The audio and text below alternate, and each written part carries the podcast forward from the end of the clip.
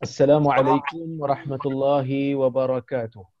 الحمد لله نحمده ونستعينه ونستغفره ونعوذ بالله من شرور أنفسنا ومن سيئات أعمالنا. من يهده الله فلا مضل له ومن يضلله فلا هادي له.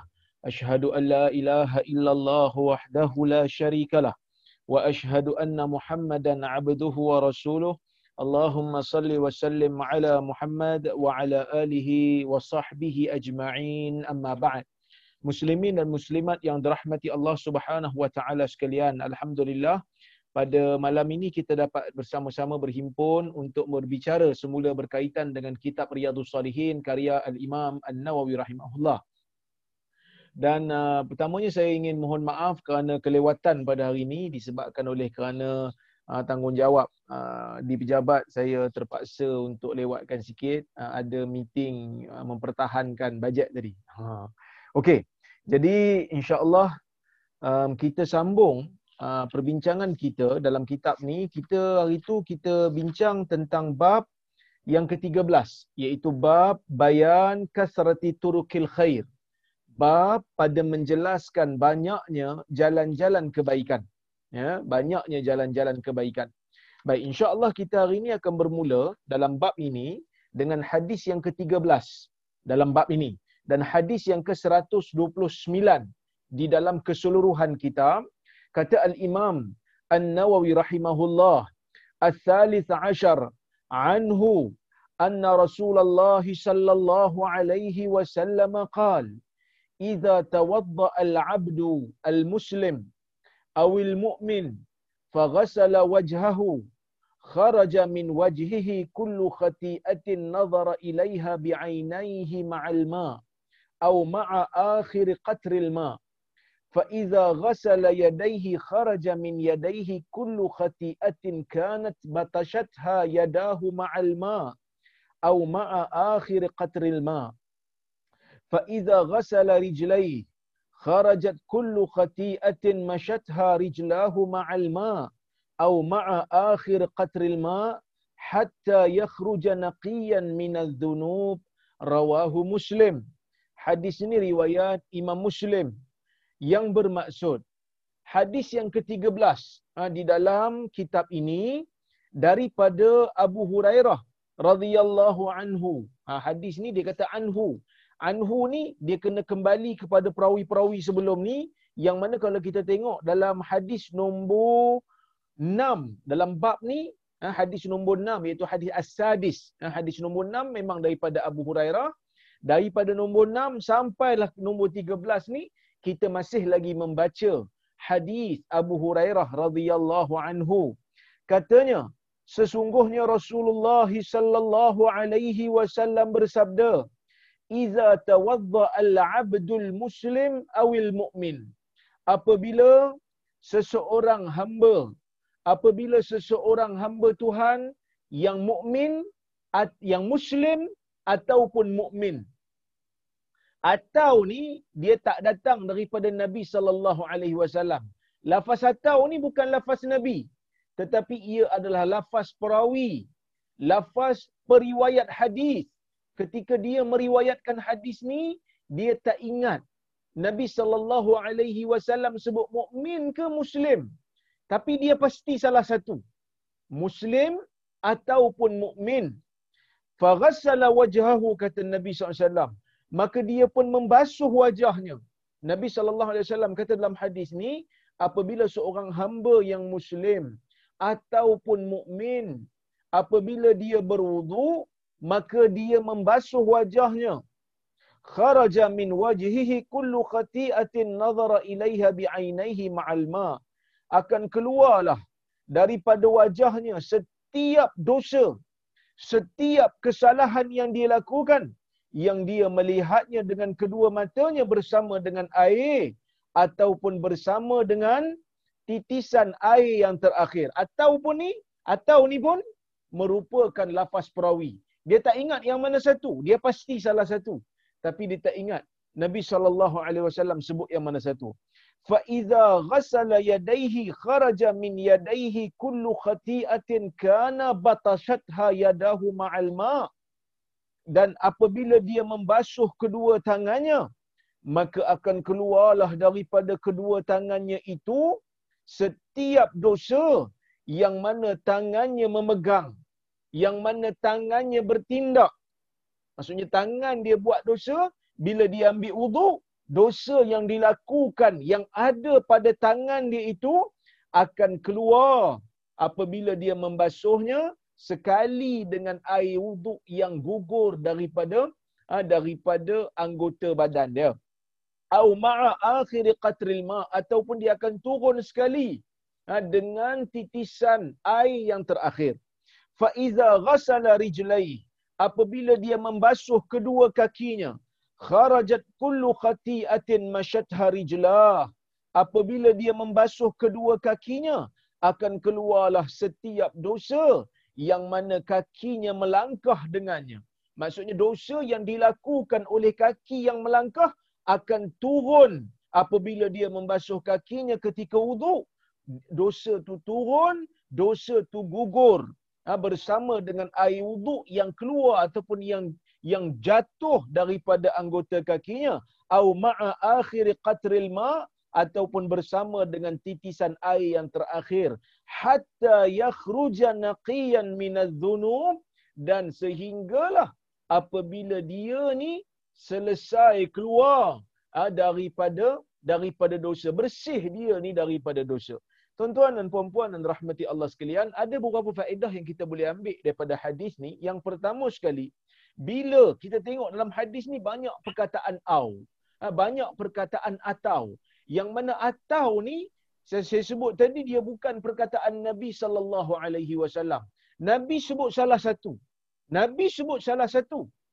Ha, tapi dia tak ingat yang mana satu antara muslim atau mukmin ma'al ma au ma'a akhir qatril ma.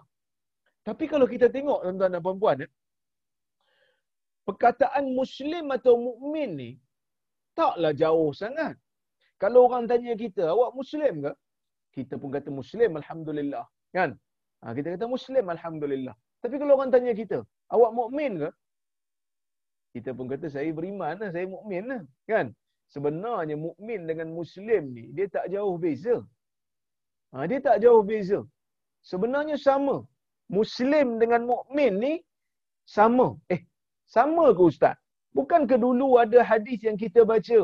Satu hari uh, Jibril uh, apa ni alaihi salam apabila datang kepada Nabi satu kisah Umar cerita siapa yang baca hadis 40 hadis yang nombor 2 dia akan jumpa hadis kata Umar baina nahnu julusun inda Rasulillah sallallahu alaihi wasallam إذ طلع علينا رجل شديد بياض الثياب وشديد سواد الشعر لا يرى عليه أثر السفر ولا ولا يعرفه منا أحد فجلس إلى النبي صلى الله عليه وسلم وأسند ركبتيه إلى ركبتيه ووضع كفيه على فخذيه فقال يا محمد أخبرني عن الإسلام. قال قال النبي صلى الله عليه وسلم الإسلام أن تشهد أن لا إله إلا الله وأني رسول الله وتقيم وتقيم الصلاة وتؤتي الزكاة وتصوم رمضان وتحج البيت إن استطعت إليه سبيلا. قال صدقت. قال صدقت. قال عمر فعجبنا له يسأله ويصدقه. فقال أخبرني عن الإيمان. قال الإيمان أن تؤمن بالله وملائكته وكتبه ورسله واليوم الآخر وتؤمن بالقدر خيره وشره. إلى آخر الحديث. maksudnya hadis ni panjang lagi lah saya pun dah hurai dulu masa hadis uh, kuliah hadis 40 saya telah huraikan dan saya tidak mengulang lah Cuma saya nak bagi tahu kat sini, hadis ni Jibril, Omar kata satu hari Jibril datang jumpa kami. Omar tak tahu siapa dia. Omar kata satu hari ketika mana kami duduk. bersama dengan Nabi sallallahu alaihi wasallam. Kami duduk bersama dengan Nabi, bersembang dengan Nabi, tiba-tiba ada seorang lelaki berpakaian sangat putih, rambut sangat hitam. Pakaian dia sangat putih, rambut sangat hitam. Ah, tidak dikenal, tidak terlihat pada pakaiannya itu kesan-kesan musafir dan tidak ada kalangan kami yang mengenal dia. Peliklah. Kalau dia orang luar mesti nampak kesan musafir kat jubah dia sebab naik unta zaman tu. Ha, sebab negara tu negara yang yang yang penuh dengan debu mesti nampak. Tapi tak nampak pun nak kata dia ni orang Madinah bukan musafir tak ada siapa pun di kalangan kami yang kenal dia. Maka dia pun duduk depan Nabi, lagakan lutut dengan lutut Nabi. Sebab tu kadang-kadang ada ustaz kan dia dia bagi satu istilah dia kata saya nak talaki dengan awak belaga lutut lah. Belaga lutut tu dia ambil, istilah tu dia ambil daripada hadis ni. Hadis Jibril. Jibril mengajarkan Nabi sallallahu alaihi wasallam tentang asas umum, asas penting agama, iaitu Islam, iman dan juga ihsan. Jibril datang belaga lutut dengan Nabi SAW. Jibril duduk iftirash. Jibril duduk antara dua sujud. Nabi juga duduk begitu. Lagakan lutut masing-masing wa wada'a kaffaihi ala fakhidai Jibril pun meletakkan dua tangannya di atas peha Nabi. Dalam riwayat sebut dalam riwayat Nasa'i dia kata Jibril letak di atas tang uh, peha Nabi. Sebahagian ulama kata tak, Jibril letak tangan di atas peha dia sendiri. Tapi kalau tengok riwayat Nasa'i, dia kata Jibril meletakkan tangannya di atas di atas peha Nabi sallallahu alaihi wasallam sebab nak mengajar. Ha, sebab nak mengajar. Ha, ini penting juga ni guru-guru kan. Cuma sekarang ni tak boleh sentuh-sentuh sangat SOP. Ha? SOP. Kalau apa zaman dulu kita bolehlah sentuh-sentuh ni boleh salam dan seumpamanya. Tapi sekarang tak boleh tuan-tuan ya. Ha, kena ikut SOP. Ha, kalau tak nanti kena rotan. Jadi ha, kita kena ikut SOP yang ada. Ha, kerana nak mengawal ha, nak mengawal wabak ni. Cuma saya nak bagi tahu Jibril pegang Nabi, Jibril sentuh Nabi SAW. Jibril kata, Ya Muhammad, akhbirni anil Islam. Wahai Muhammad, beritahu saya tentang Islam. Nah, beritahu saya tentang Islam. Nabi Muhammad SAW jawab, Islam ialah apabila kamu mengucap kalimah syahadah. La ilaha illallah, aku adalah Rasulullah. Dan engkau mendirikan salat, engkau membayar zakat, engkau berpuasa di bulan Ramadan, dan engkau melakukan haji apabila engkau mampu. Jibril pun kata, sadaqta, engkau bercakap benar. Dia kata, engkau bercakap betul. Betul kau cakap ni. Umar kata fa'ajibna lahu yas'aluhu wa yusaddiquhu. Umar kata kami terkejut dengan dia ni. Dia tanya Nabi, dia pula kata Nabi betul. Ha, peliklah. Dia tanya Nabi, lepas tu dia kata Nabi betul. Seolah-olah macam dia nak test Nabi. Seolah-olah macam dia nak bagi ujian dekat Nabi wasallam. Kemudian Jibril tanya lagi, ya wa akhbirni 'anil iman. Bagi tahu aku tentang iman. Nabi kata al imanu an tu'mina billah wa malaikatihi. Kau beriman kepada Allah, kau beriman kepada malaikat, engkau beriman kepada kitab-kitab, engkau beriman kepada rasul-rasul, engkau beriman kepada hari kiamat dan engkau beriman kepada qada dan qadar sama ada ia baik ataupun tidak baik. Sama ada dia baik bagi kamu ataupun tidak baik bagi kamu. Semuanya datang daripada Allah Subhanahu wa taala. Tuan-tuan dan puan-puan, dalam hadis ni Jibril bertanya tentang iman dan Islam Nabi sallallahu alaihi wasallam membezakan di antara keduanya. Nabi mengatakan Islam tu ada lima perkara asas, manakala iman tu uh, iman tu Nabi kata ada enam perkara asas. Habis tu macam mana boleh kata sama pula? Macam mana boleh kata sama pula? Tuan-tuan dan puan-puan dan rahmati Allah sekalian. Iman dan Islam ni kalau disekalikan, kalau diletakkan dua-dua perkataan ni dalam satu ayat, dalam satu baris, dalam satu perenggan, ia memberi makna yang berbeza. Apa yang berbeza? Islam ialah perkara yang ber, ber, berasaskan kepada zahir. Islam yang berasaskan kepada uh, amal-amal praktikal. Maka sebab itu bila Nabi kata Islam ni asasnya yang terbenanya Islam ni, binaan Islam yang ada pada diri kita ni, yang pertama antashhada alla ilaha illallah. Engkau mengucap. Kalau tak mengucap orang tak tahu kerana iman tu berada di dalam jiwa kau kena mengucap dulu. Kau kena bagi tahu ke orang dulu kau beriman. Baru kau orang boleh tahu kau beriman. Kalau kau diam aja, orang tak tahu. Kalau kau diam saja orang tak tahu kau engkau berada dalam keadaan yang beriman, maka kau kena bagi tahu dengan lidah. Ha, zahirnya kena bagi tahu supaya orang tahu.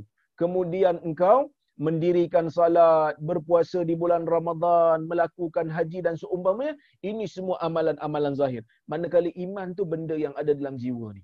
Tetapi walaupun iman tu berada dalam jiwa, iman tidak akan menjadi sempurna melainkan apabila kita beramal. Begitulah kaitan di antara iman dan Islam yang mana kedua-duanya saling memerlukan antara satu sama lain. Tidak dipanggil mukmin yang sempurna iman yang baik melainkan apabila dia mengamalkan Islam. Apabila dia salat, apabila dia berpuasa. Tidak mungkin seorang mukmin menjadi mukmin yang baik tanpa dia melakukan apa-apa amalan yang Allah Taala perintahkan pada diri dia. Maka bila iman dan Islam tu diletakkan sekali dalam satu ayat, dalam satu perenggan, dalam satu konteks, maka ia membawa makna yang berbeza. Islam apa ni address perkara-perkara yang zahir, manakala iman menguruskan perkara-perkara yang batin, itu perkara-perkara yang berkaitan dengan kepercayaan.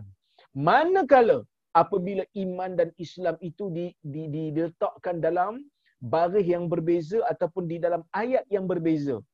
Ayat ni sebut Islam, masuk iman sekali. Kalau ayat di sana letak disebut iman, maka Islam termasuk sekali.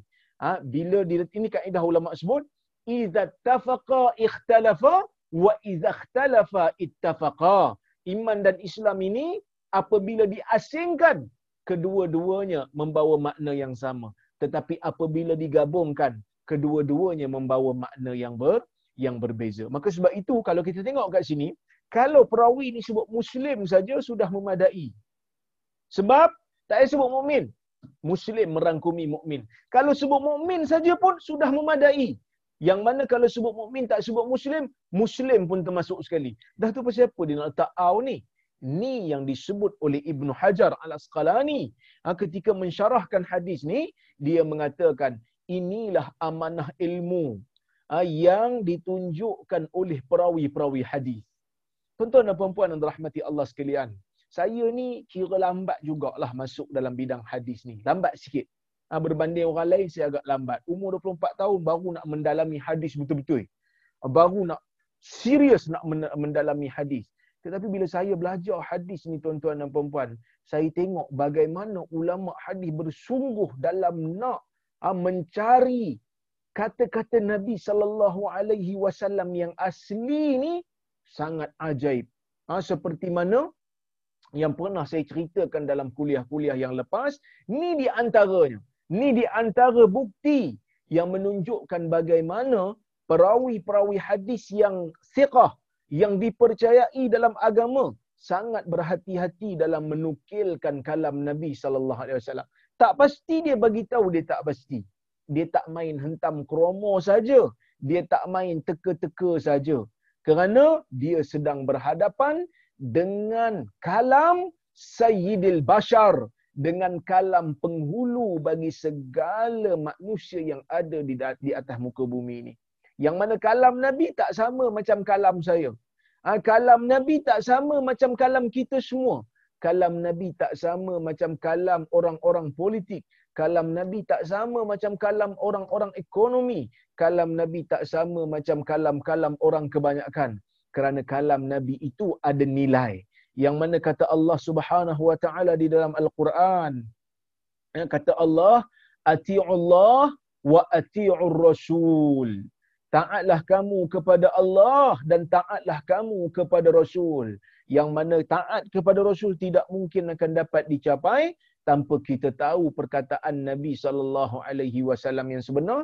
Jadi sebab itulah mereka ni sangat berhati-hati. Tak pasti mereka sebut tak pasti. Maka Nabi SAW, bila disebut benda tu, Nabi kata bila berwudu. Nabi bercerita tentang kelebihan wudu. Tuan-tuan dan perempuan, ulama berbeza pendapat ha, tentang wudu ni, adakah ia hanya diberikan kepada orang Islam saja ataupun orang sebelum ni ada? Adakah wudu ni khasaisul ummah al muhammadiyah ataupun dia dikongsi syariatnya oleh orang sebelum ni? Zahir sebahagian ulama hadis mengatakan bahawasanya wudu telah pun disyariatkan oleh Allah Subhanahu wa taala dalam syariat-syariat yang terdahulu. Jadi keistimewaan Nabi Muhammad ni apa dia keistimewaan Nabi Muhammad sallallahu alaihi wasallam ni bukan hanya semata-mata wudu tetapi kelebihan wudu yang mana di hari kiamat nanti anggota wudu yang kita basuh dengan air ni bila sampai ke padang mahsyar dia akan bercahaya. Muka akan bercahaya tangan akan bercahaya kaki juga akan bercahaya. Min atharil wudu daripada kesan-kesan wudu. Ha, kenapa ini kelebihan yang Allah Subhanahu wa taala beri kepada umat Nabi Muhammad sallallahu alaihi wasallam. Nabi bercerita tentang fadilat wudu. Antara fadilat wuduk Nabi kata bila dia basuh wajah dia keluar daripada wajah dia ni setiap dosa yang dia lihat dengan matanya. Ya? Yang mana dia lihat dengan mata. Dosa-dosa yang dia lihat dengan mata. Ha, kenapa mata? Bukan ke dekat apa ni bukan ke dekat muka ni ada hidung ada mulut dan seumpamanya para ulama menyebutkan ya, bahawasanya mata ni lebih utama. Yang mana mata ni rabiul qalb mata ni merupakan tumpuan bagi jiwa. Yang mana kuat pengaruh mata ni sehingga banyak ha, dosa-dosa manusia ni terhasil daripada mata ni. Ha, terhasil daripada mata. Kerana mata ni tanpa buat apa-apa just melihat boleh buat dosa tengok aurat orang tengok benda yang tak sepatutnya, mengintai orang sana, mengintai orang sini. Dia kalau makan ni perlu kunyah, dia susah sikit. Tapi kalau mata, dia boleh tengok daripada jauh.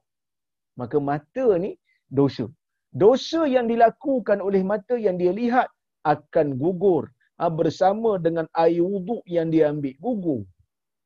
Gugur dosa ke gugur kesan dosa? Nabi SAW kata dia gugur bersama dengan air. Gugur betul ke? Al-Imam Nawawi rahimahullah ketika mensyarahkan hadis ni dia kata hadis ni mengandungi majas hadis ni mengandungi metafora bahasa yang kita panggil sebagai perumpamaan bukanlah dosa tu turun dengan air sampai kita nampak tak dosa bukannya jisim dalam dunia ni dosa dia bukan jisim dosa tidak ada fizikal yang boleh dilihat dan itu di antara rahmat Allah yang menjadikan dosa manusia ni tak boleh dilihat oleh manusia lain. Cuba bayangkan tuan-tuan dan puan-puan, kalau dosa kita ni dalam bentuk termometer yang ada sebelah kita tak boleh nak tak boleh nak buka. Cuba bayangkan. Hari ni kalau meter kereta kita tak boleh nak padam, meter minyak tak boleh nak padam. Ia merupakan kesenangan dan kemudahan bagi kita. Kita boleh plan. Ha, kita boleh plan. Oh ada satu takuk lagi minyak ni. InsyaAllah boleh jalan ke depan lagi. So kita boleh buat plan. Sepatutnya kalau dosa dan pahala tu macam takut minyak punya meter, sepatutnya kita pun boleh buat plan lah. Ah, tak apalah. Dia kata, hari ni dosa nampak macam kurang, pergi boleh buat dosa pula. Ataupun pahala ni ni sikit, kita boleh tengok. kan? Tapi Allah Ta'ala tak jadikan dosa dan pahala ni macam meter takut minyak. Sebab apa? Sebab rahmat Allah Azza wa Jal yang mana kalau dia jadikan dosa dan pahala ini zahir di hadapan kita secara fizikal, maka kita tidak mampu hidup dalam keadaan tenang dan mungkin kita akan menanggung aib yang teramat sangat. Sebab sebab orang boleh nampak dosa kita. Keluar-keluar rumahnya tengok termometer dosa tinggi. Ha, oh, ustaz banyak dosa ni ustaz. Jenuh kita tuan-tuan dan puan-puan. Eh? Eh? Jenuh kita. Jadi kerana tu rahmat Allah Allah menjadikan dosa tu tak dilihat bukan berjisim tapi Nabi SAW kata bila kita basuh muka berwudu dosa tu gugur seolah-olah dia ikut air tu gugur ha, seolah-olah dia ikut air dia bahasa kiasan eh. sebenarnya wuduk tu penyebab gugurnya uh, gugurnya apa ni dosa yang dilakukan oleh mata yang dilakukan oleh anggota di muka baik Faiza ghassala yadai apabila dia membasuh kedua tangannya maka tangannya punya dosa pun akan gugur sama. Bukan fizikalnya yang gugur tetapi simbolik bahawasanya Allah telah mengampunkan dosa yang dilakukan oleh tangannya. Sama juga apabila dia membasuh kedua kakinya. Tuan-tuan dan puan-puan yang rahmati Allah Subhanahu wa taala sekalian bila Nabi sallallahu alaihi wasallam menyebutkan dia basuh kaki hadis ni menjadi hujah uh, bagi kita ahli sunnah yang mengatakan bahawasanya wuduk ni wajib basuh kaki.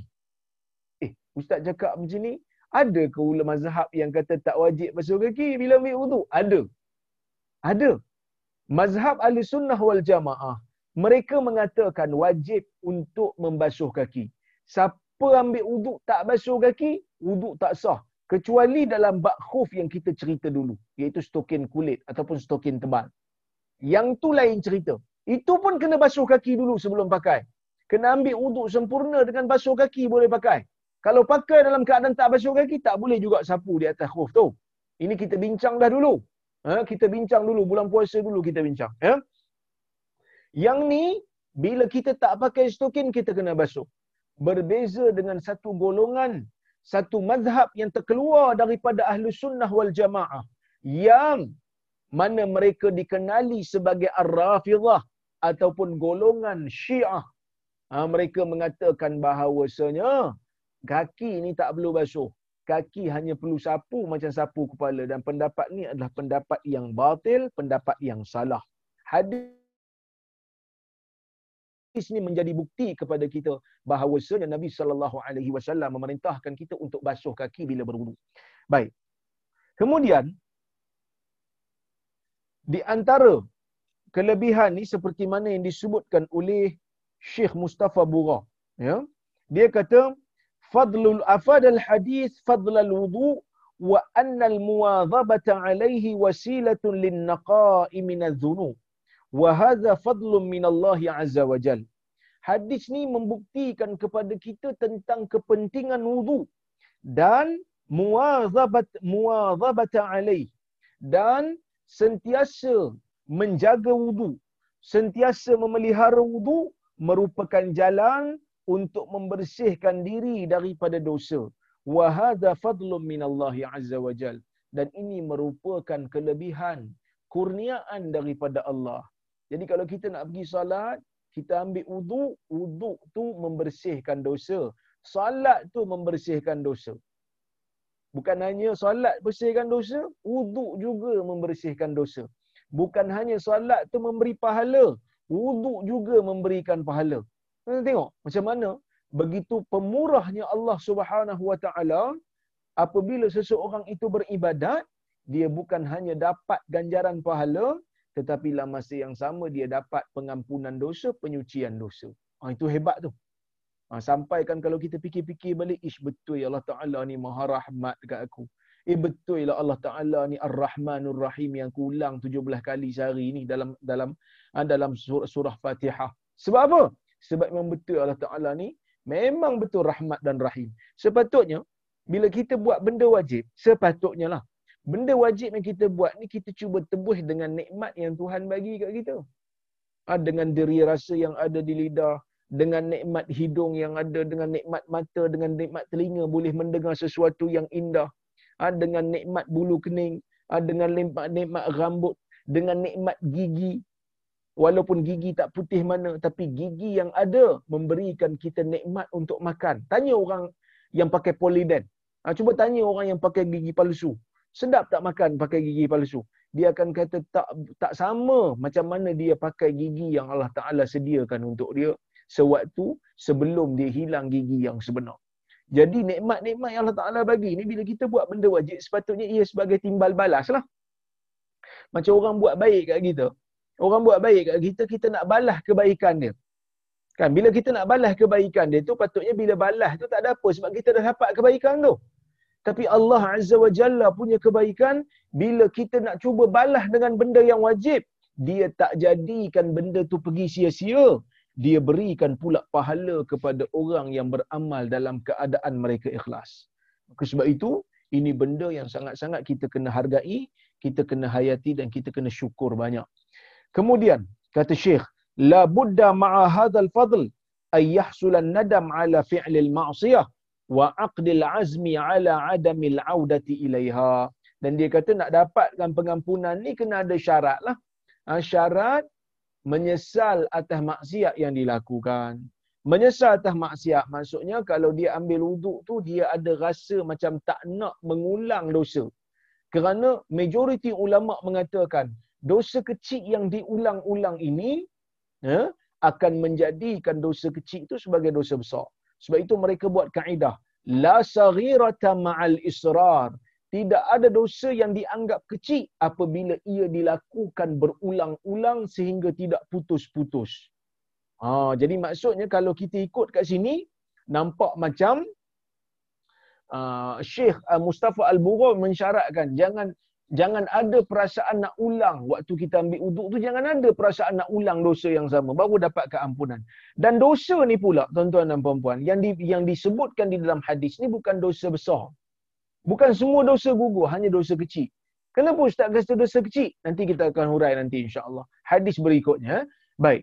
Kemudian uh, Syekh menyebutkan lagi faedah yang kita boleh ambil dia kata yufhamu minal hadithi husulul faidatain minal wudu taharatu taharatul jismi minal adran wa taharatul nafsi minal atham. Dia kata difahami daripada hadis ni daripada hadis yang kita baca ni dapat difahami bila seseorang itu mengambil wudu dia akan menghasilkan dua bentuk penyucian. Yang pertama suci pada jasad apabila dia membasuh anggota-anggota yang biasa terbuka bagi lelaki lah. Yang biasa terbuka apa dia? Muka, tangan, kepala dan juga kaki. Kerana lelaki yang bekerja kan, yang bekerja zaman dulu lah. Yang bekerja kerah, yang bekerja bahkan sampai sekarang pun. Yang kerja kerah ni, yang kerja buat jalan tar, yang kerja korek kubur, ha, yang kerja apa construction, kebanyakannya lelaki. Jadi mereka ni bila nak wuduk, ah, bila nak solat, mereka kena ambil uduk. Dan bila ambil uduk tu mereka basuh anggota yang terdedah ah, dengan kotor, maka dapatlah penyucian ah, dari sudut jisim badan mereka bersih wa taharatun nafsi minal atham dan juga penyucian penyucian jiwa daripada dosa-dosa yang dilakukan. So kita tengok hadis nombor 14 ya. Hadis nombor 14 Ar-Rabi'a Ashar anhu an Rasulillah sallallahu alaihi wasallam as-salawatul khams wal jumu'atu ila al jumu'ah wa ramadan ila ramadan mukaffiratun lima bainahuma in ishtunibal ka in kabair.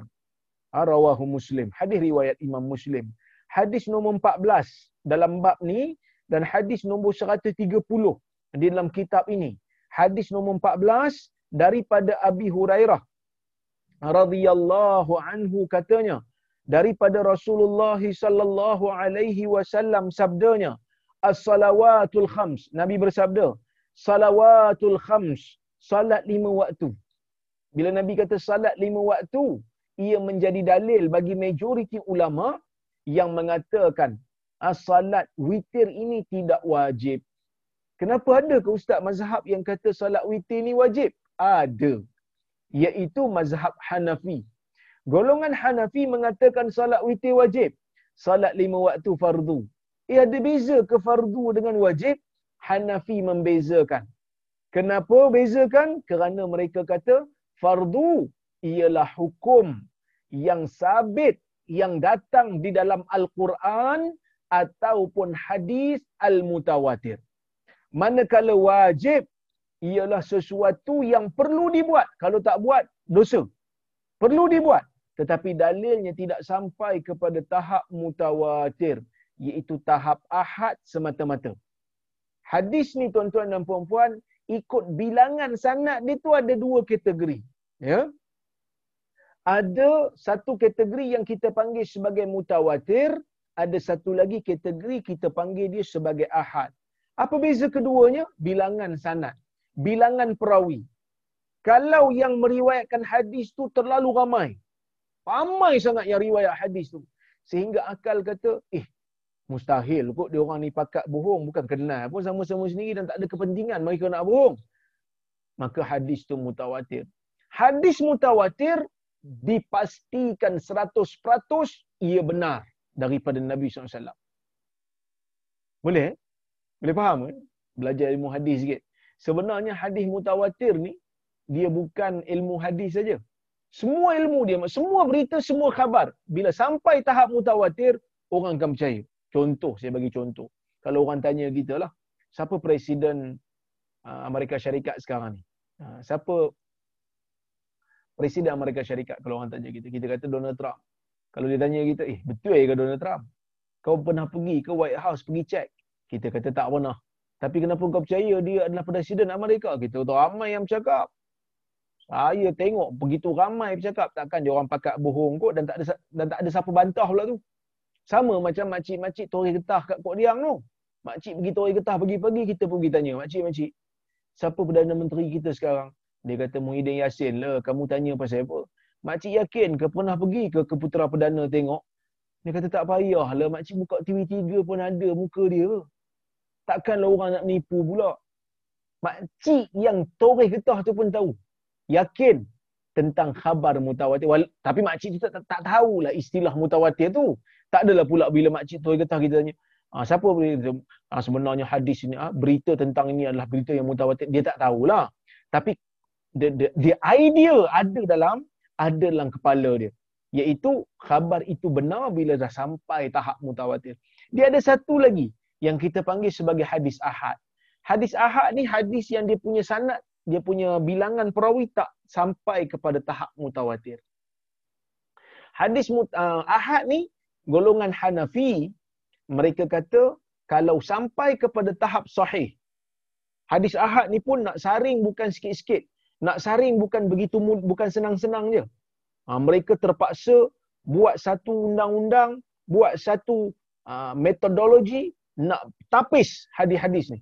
Bila dah sampai kepada tahap sahih, susah nak lepas. Ha, bila sampai kepada tahap sahih, mereka terima.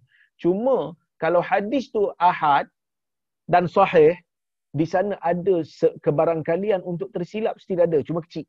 10%, 15% kecil. Ha, tetapi, mutawatir 100% betul maka Hanafi dia bezakan. Dia kata mana-mana yang datang dalam Quran ataupun hadis mutawatir kita panggil dia fardu. Kalau benda tu wajib lah. Kalau benda tu kena buat, dia panggil fardu. Ya, dia panggil fardu. Kalau benda tu kena buat tapi datang dalam dalil yang ahad, dia panggil wajib. Kalau benda tu haram, tak boleh buat. Datang dalam Quran ataupun dalam hadis mutawatir, Hanafi panggil haram kalau benda tu tak bagi buat tetapi uh, dia datang dalam hadis uh, bukan hadis mutawatir hadis ahad. Mereka panggil makruh tahrimi. Makruh yang dekat dengan haram. Kalau buat berdosa juga. Dah kalau buat berdosa buat apa? Dia bezakan antara haram dengan makruh. Dia kata beza sebab kekuatan dalil beza. Orang yang mengingkari haram kafir. Orang yang mengingkari benda yang makruh tahrimi ni tak tak kafir lagi sebab dalilnya tidak sampai kepada tahap mutawatir. Tu Hanafi lah. Aku Hanafi ni macam pening sikit. Kalau orang awam kalau tak biasa dia akan pening sikit istilah-istilah ni. Tetapi majoriti ulama mereka tidak bezakan di antara fardu dan wajib, haram dan apa ni haram sama ada haram yang datang dalam Quran ataupun mutawatir ataupun haram yang datang dalam hadis ahad mereka mereka sekali kan. Wajib dengan fardu sama sama ada datang dalam Quran ke, datang dalam hadis mutawatir ke, datang dalam hadis ahad ke, selagi mana ia sahih, mereka panggil wajib. Cuma ada juga beza pendapat di kalangan ulama tentang nak menentukan sesuatu hukum tu wajib ke sunat. Majoriti ulama mengatakan solat witir ni solat sunat. Sunat bukan sunat biasa, sunat muakkad. Sunat yang dituntut sebab Nabi SAW ha, jarang sangat tinggal solat witir. Tapi Hanafi kata solat witir adalah wajib. Apa dalil yang mengatakan demikian? Kerana Nabi SAW jarang tinggal. Dan Nabi pesan kepada sahabat-sahabat untuk jangan tinggalkan solat witir. Ini menunjukkan benda itu wajib. Dia kata. Tapi tak sampai fardu sebab hadisnya tak sampai kepada tahap mutawatir. Hadis ahad. Tapi dia kena buat. Kalau tak buat berdosa. Hanafi kata. Tetapi pendapat yang sahih adalah pendapat majoriti ulama. Kenapa? Hadis ini as-salawatul khams. Nabi kata salat lima. Salat lima. Maksud kalau tak buat yang lain tak berdosa kerana yang lain tu sunnah. Yang lain tu hanya sunat semata-mata. Tapi kalau buat bagus. Cuma kalau tak buat pun tak apa. Salat lima waktu. Begitu juga rombongan-rombongan yang datang berjumpa dengan Nabi sallallahu alaihi wasallam. Bila tanya tentang salat Nabi sebut lima saja. Nabi tak sebut yang lain, Nabi sebut lima sebab dia baru masuk Islam. Takkanlah Nabi sebut benda yang tak cukup kat dia sampai kalau dia, dia tak tahu benda tu dan dia tak buat, dia jadi dosa. Kalau benda yang dikatakan wajib ini tak Nabi tak bagi tahu sedangkan dia perlu tahu. Salah Nabi. Nabi tak dikira sebagai amanah. Tapi Nabi kita yakin dia amanah dalam melaksanakan tugas. Nabi SAW tidak khianat. ha, dalam apa ni menjalankan tanggungjawab dia sebagai seorang nabi SAW. Maka oleh kerana itu kita mengatakan ha, kita mengatakan solat witir sunat muakkad tak sampai kepada tahap wajib. Tak sampai kepada tahap wajib. Hanafi telah tersilap dalam masalah ni. Ha, tidak begitu tepat pandangan mereka. Sebab itu bila Nabi hantar Muaz pergi ke Yaman, Nabi juga menyebut kepada Muaz, "Ya Muaz, innaka ta'ti qauman ahla kitab." Wahai Muaz, engkau mendatangi satu kaum ahli kitab. Ha, di antaranya, pertama, kau kena ajak dulu. Ha, pertama, kau kena ajak dulu mereka untuk masuk Islam. Ajak dulu mereka masuk Islam, kemudian apabila mereka dah mengakui, ha, bagi tahu mereka, anna alaihim khamsa salawat fi, ha, fil yaum wal laylah. Bagi tahu mereka yang mereka ni kena bersolat lima waktu. Nabi SAW tak sebut pun pasal witir. Nabi sebut tentang Nabi sebut tentang uh, solat lima waktu. Sedangkan Muaz ni nak pergi jumpa dengan ahli kitab yang baru masuk Islam. Mustahil Nabi tak bagi tahu hukum ni pada mereka kalau tak buat dosa. Mesti bagi tahu. Tapi bila Nabi bagi tahu lima saja, menunjukkan lima je lah yang wajib. Yang lain tu hanya hanya sunnah.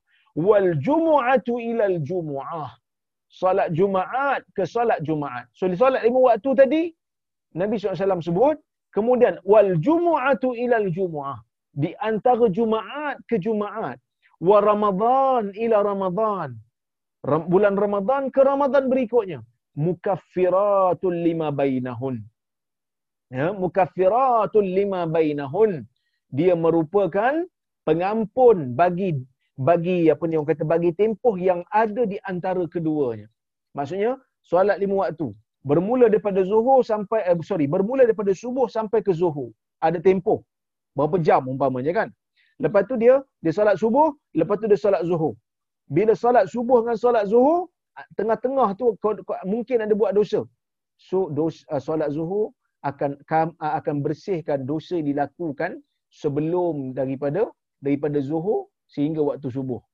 Kemudian bila dia solat asar pula, solat asar mengampunkan ah, dosa yang dilakukan ah, dosa yang dilakukan oleh dia bila mana dia solat asar yang mana solat ah, dosa itu dilakukan di antara asar dan zuhur tadi.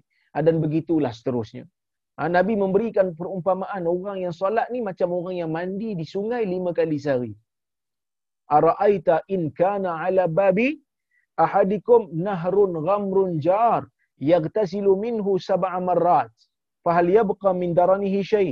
Dalam hadis riwayat al-Imam al-Bukhari ha, dalam hadis riwayat al-Imam al-Bukhari Nabi SAW bertanya kepada para sahabat apa pandangan kamu? Apa pandangan kamu? Jika um, uh, di depan pintu rumah salah seorang daripada kamu ni ada sungai yang mengalir deras. Ada sungai yang mengalir deras yang dia mandi padanya lima kali sehari, adakah kamu akan adakah kamu rasa kekotoran akan lekat di badan dia? Ha, sahabat kata tak. Nabi kata, uh, sahabat kata tidak. Mana lekat? Lima kali mandi. Sehari lima kali. Kita mandi berapa kali je? Kan? Ha, kita mandi berapa kali je? Kita mandi dua kali pun dah bersih dah. Kita mandi tiga kali pun dah bersih dah. Kan? Badan kita. Tak ada bau. Alhamdulillah. Kan? Contohnya. Mandi lima kali sehari. Kan? Tiba-tiba ada orang kata, eh, kau ni asyik mandi je. Dia kata, saja je mandi. Ni bukan mandi saja ni. Ini sahaja aku mandi ni. Sebab dah lima kali kan? Begitulah perumpamaan orang yang salat lima waktu. Seolah-olah macam dia mandi lima kali sehari. Ha, kita ada 24 jam, lima jam sekali mandi. Lima jam sekali mandi. Kita kata, eh, kerap sangat mandi ni. Kan? Bukan macam mandi saja ni. Kan? Ha, jadi itulah perumpamaan orang yang yang salat. Jumu'ah ilal Jumu'ah. Salat Jumaat ke salat Jumaat. Wajib salat Jumaat bagi lelaki yang bermukim, yang merdeka, yang tak sakit. Wajib. Dan ia bila dilakukan, ia mengampunkan dosa. Ramadan ila Ramadan. Puasa. Bila sebut Ramadan, maksudnya puasa lah. Kerana bila masuk Ramadan, tidak ada benda yang wajib melainkan puasa. Yang lain-lain tu, qiyamul lail apa semua tu, ha, tarawih, ha, tadarus, itu semua benda sunat. Yang ni Nabi sebut uh, puasa dulu. Tapi sebenarnya kalau dapat selain daripada puasa pun, contohnya macam dapat qiyamul lail pada dapat beribadat pada malam al-qadar juga akan diampunkan dosa yang telah lalu. Ha, masuk Ramadan ni bukan hanya benda wajib, tapi Nabi mention yang wajib dulu nak bagi tekan. Maksudnya kalau kita ni masuk bulan Ramadan, buat benda sunat wajib tak buat. Buat benda sunat wajib tak buat. Qiyam mulai begitu rajin tapi puasa tidak. Dalam keadaan tak ada uzur. Ha, jenuh lagi tu. Ha, jenuh kita. Jadi tuan-tuan dan puan-puan yang rahmati Allah sekalian, dalam isu ni tekankan yang wajib dulu, lepas tu buat-buat yang sunat. Okey? Ramadan ila Ramadan. Mukaffiratul lima bainahun. Mengampunkan dosa di antara keduanya jika ditinggalkan dosa-dosa besar. Apa maksud jika ditinggalkan dosa-dosa besar? Ulama berbeza pendapat. Seperti kata Al-Iraqi ah, di dalam kitab dia Tarhut Tathrib mensyarahkan hadis ni, dia mengatakan ulama ada dua pendapat dalam mendefinisi uh, mentafsirkan dua makna uh, mentafsirkan hadis ni dia kata ada dua ada dua aliran. Demikian juga yang disebut oleh Al-Imam Ibn Rajab Al-Hambali dalam kitab dia Jami' Ulum wal Hikam, dia kata ulama ada dua pandangan. Pandangan pertama dia kata pandangan pertama ni pandangan minoriti. Mereka kata semua ni penyebab kepada pengampunan dosa oleh Allah. Allah akan ampun dosa orang yang melakukan dosa antara dua antara dua ibadat. Solat dengan solat. Solat fardu dengan solat fardu. Allah Ta'ala akan ampunkan dosa yang berlaku di tengah-tengah. Ini stuni batil kabair. Selagi mana dia meninggalkan dosa besar. Maksud nak dapatkan pengampunan, dia jangan buat dosa besar. Kalau dia buat dosa besar, pengampunan tak dapat. Dosa kecil pun tak diampunkan. Dosa besar lagi lah tak diampunkan. Faham tak? Maksudnya, nak dapatkan pengampunan ni, kena tinggalkan dosa besar. Kalau tak tinggal dosa besar, tak dapatlah pengampunan ni langsung dengan ibadat ni. Ibadat ni kita buat, tak dapat pengampunan. Dosa kecil pun tak diampun, dosa besar lagi tak diampun. Bila kita buat benda ni, dalam masa yang sama kita buat dosa besar. Tapi, majoriti ulama' tidak bersetuju dengan tafsiran. Majoriti ulama' mengatakan, bukan ini maksudnya. Tetapi maksudnya, dosa-dosa kecil akan diampunkan dengan ibadat-ibadat ini. Ini ni batil kabair. Maksud dosa akan diampun semua. Kalau dia meninggalkan dosa, dosa besar. Tapi kalau dosa besar tu dia buat, dosa besar tidak terampun. Dosa kecil dia akan terampun. Ni saya kata tadi. Dosa kecil dia akan diampunkan dengan ibadat. Kalau dia buat ibadat dengan ikhlas, dengan syarat yang sah. Dengan rukun yang yang lengkap. Tapi kalau dia buat dosa besar, dosa besar still ada. Dan dosa besar tidak akan terampun. Ha, dosa besar tidak akan terampun ha, dengan ibadat semata-mata mesti dengan ya, mesti dengan uh, kita panggil taubat yang cukup dengan rukun dan syaratnya. Apa taubat? Taubat ni ialah bila kita dosa tu yang kita lakukan dosa dengan Tuhan ada tiga lah rukun. Tinggalkan perbuatan tersebut. Menyesal dengan apa yang dia buat. Azam tak mau buat lagi. Taubat. Tapi kalau taubat tu kita buat dosa dengan orang, maka perlu minta halal kat dia. Perlu minta halal kat dia. Maka sebab itu Syekh Mustafa Bura mengatakan, Afadal hadis, annal qiyama bihadihil wajibat, ala khairi wajhin yakunu sababan li ay yaghfira Allah azza wa jalla bi fadlihi wa rahmatihi ma waqa'a bainaha min ad-dunubi saghirah. Dia kata melaksanakan kewajipan-kewajipan ini sebaik mungkin akan menjadi sebab untuk Allah mengampunkan dengan kurnianya dan rahmatnya Allah mengampunkan dosa yang terletak di antaranya di antara dua ibadat itu daripada kalangan dosa-dosa kecil. So dosa-dosa kecil dia ampun. Fa iza lam yaqa' minal mukallaf zanbun kabir lam yakun alaihi syai. Jika seseorang mukallaf tu tak buat dosa besar, dia buat dosa kecil je. Dia tak buat dosa besar, dia buat dosa kecil je. Maka bila dia buat ibadat, ibadat tu akan membersihkan dosa kecil. Lam yakun alaihi syai. Tak tinggal apa dah pada dia. Tak ada dosa dah pada dia. Sebab dia tak buat dosa besar wa in waqa'a dhanbun kabir wa saghair yu'akhadhu 'ala al-kabirati faqat. Ha, kalau dibuat dosa besar dan dosa kecil sekali, maka dia akan dikira ataupun akan di akan dipertanggungjawabkan untuk dosa besar semata-mata wa yurja ay yukhaffifullahu anhu yukhaffifallahu anhu. Dan diharapkan moga Allah meringankan jugalah azab dosa besar tu. Wala budda min takfiriz zunubil kabirah min at-taubati sadiqah. Dan tak boleh tidak mesti seseorang itu untuk men- men- menghilangkan dosa besar mesti taubat yang benar. Min fadlillahi ta'ala dan di antara kelebihan Allah Ta'ala ala ibadihi ke atas hamba-hambanya wa rahmatihi bihim dan rahmat Allah kepada hambanya an ja'ala lahum mawasim khair Allah menjadikan musim-musim kebaikan Allah jadikan waktu-waktu yang memang Allah nak ampunkan dosa hamba. Ha, ini di antara rahmat Allah juga kepada hamba. Ada waktu-waktu dijadikan fadilat besar. Siapa yang beribadat pada waktu ni akan diampun dosa. Siapa yang beribadat pada waktu ni akan diampunkan dosa. Ha, litazawud minat ta'at. Untuk mereka ini berbekal-bekal daripada ketaatan. Wa mahwil khataya. Dan juga memadam dosa-dosa. Fal muslimul aqil dan orang muslim yang berakal la yad'u hadhil fursah tidak boleh untuk meninggalkan peluang yang ada ini tufawituhu min ghairi husulil faidah al marjuah kama jaa fil hadzal hadis dan tak tak bolehlah orang yang muslim yang logik yang berakal yang yang orang kata apa yang rasional untuk meninggalkan peluang besar ni yang boleh menjadikan dia ter terlepas daripada nak dapatkan faedah yang sangat diharapkan seperti mana yang terdapat dan terkandung di dalam hadis. So kita tengok hadis yang ke-15 sikit lagi. Ya, hadis yang ke-15 dalam bab ini dan hadis yang ke-131 dalam kitab ini.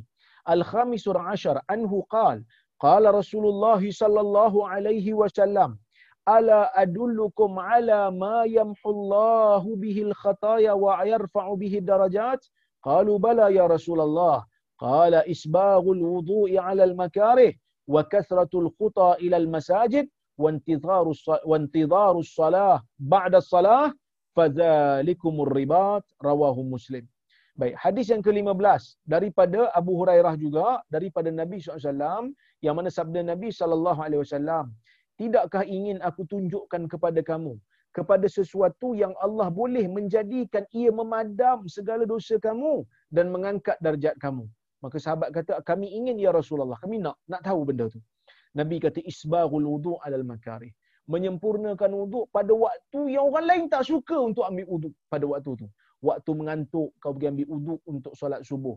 Waktu mengantuk, kau pergi ambil wudu' untuk qiyamul lail. Waktu sejuk, kau pergi ambil wudu' waktu orang tarik selimut dan seumpamanya. Isbaghul wudu' alal makarih. Ha, menyempurnakan wudu' waktu orang lain tak suka untuk ambil wudu'. Ha?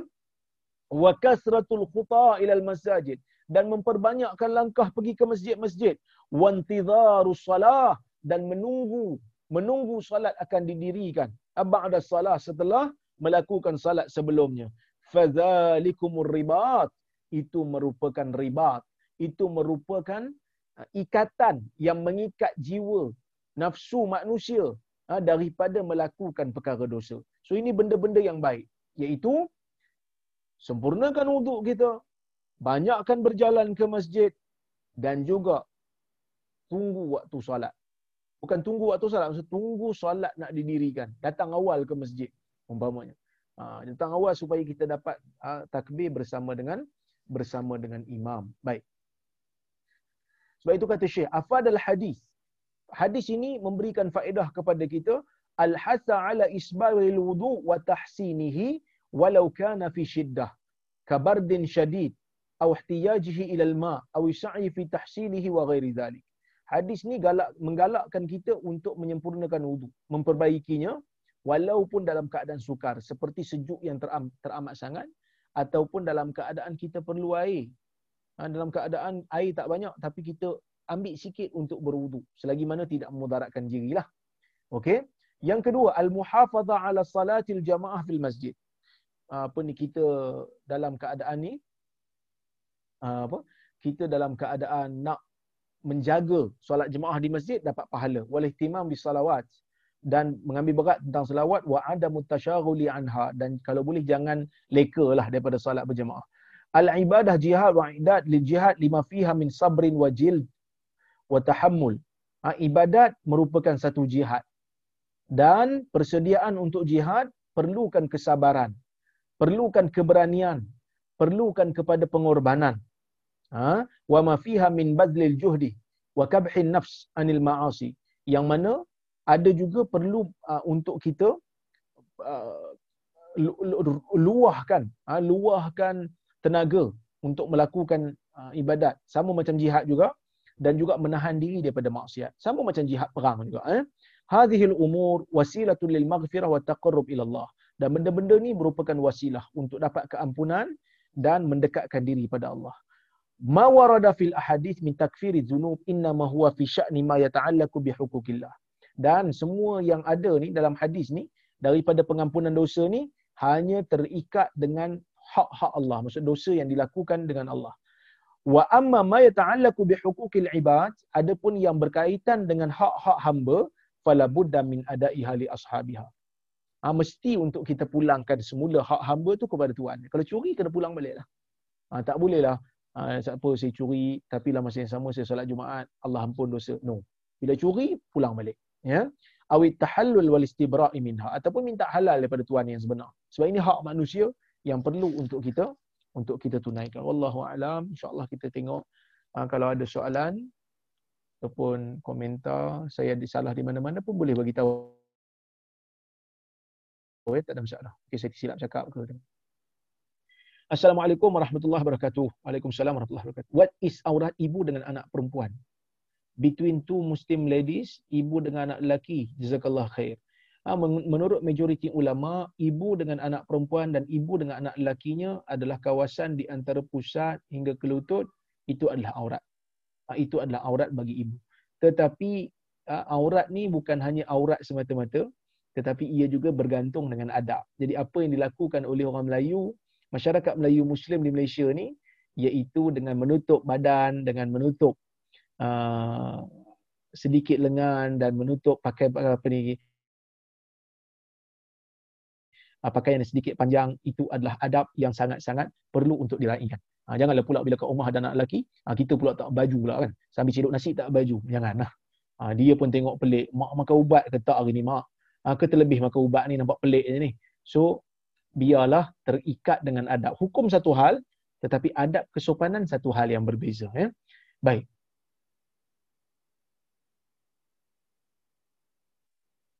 Assalamualaikum Doktor Waalaikumsalam. Maaf tapi seseorang pengamal agama memberikan sesebuah amalan dari kitab Nuzhatul Majalis. Bolehkah membaca kitab ni? Saya tak tahu. Kitab Nuzhatul Majalis ni saya tak tahu. Yang saya baca kitab ni Nuzhatul Muttaqin. Ya? Nuzhatul Majalis saya tak pernah dengar. Minta maaf. Baik. Salam Doktor. Waalaikumsalam. Dosa ke saya tak pergi solat Jumaat dari mula PKP sampai sekarang disebabkan takut risiko pada anak saya yang kecil. Diri saya yang asma kedua orang tua saya berada di rumah termasuklah keadaan lokasi kerja yang tidak tetap pada setiap Jumaat untuk saya beratur dan berdaftar untuk solat Jumaat. Okey. Tuan-tuan dan puan-puan yang dirahmati Allah Subhanahu Wa Taala sekalian. Solat Jumaat ni asalnya wajib. Ah, tetapi solat Jumaat ini diberikan keringanan kepada orang yang ada penyakit, orang yang bermusafir, hamba yang menjaga harta, orang yang takut dirinya nyawanya dalam keadaan bahaya dan bahaya yang dia takut itu mempunyai bukti yang membina satu kepercayaan yang kuat di sisinya. Saya tidak boleh memberikan fatwa kepada tuan kerana tuan yang boleh menilai diri tuan betul ke ataupun tidak ketakutan itu valid. Bukan hanya ketakutan yang berdasarkan kepada sangkaan yang tidak ada bukti. Ha, jadi kalau sangkaan itu kuat untuk mengatakan Uh, memang wabak ni berbahaya. Saya pun asma, anak saya pun ada sakit, ayah saya pun tua. Dan tempat saya duduk ni umpamanya um, zon jingga dan saya sangat takut. Maka kita diberikan keringanan. Uh, kerana menjaga nyawa itu lebih utama.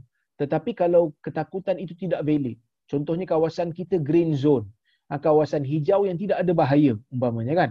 Uh, jadi kita pun datang dalam keadaan memakai sejadah sendiri dan juga pakai mask bagi maka saya pada saya itu tidak ada alasan untuk kita meninggalkan solat Jumaat ya.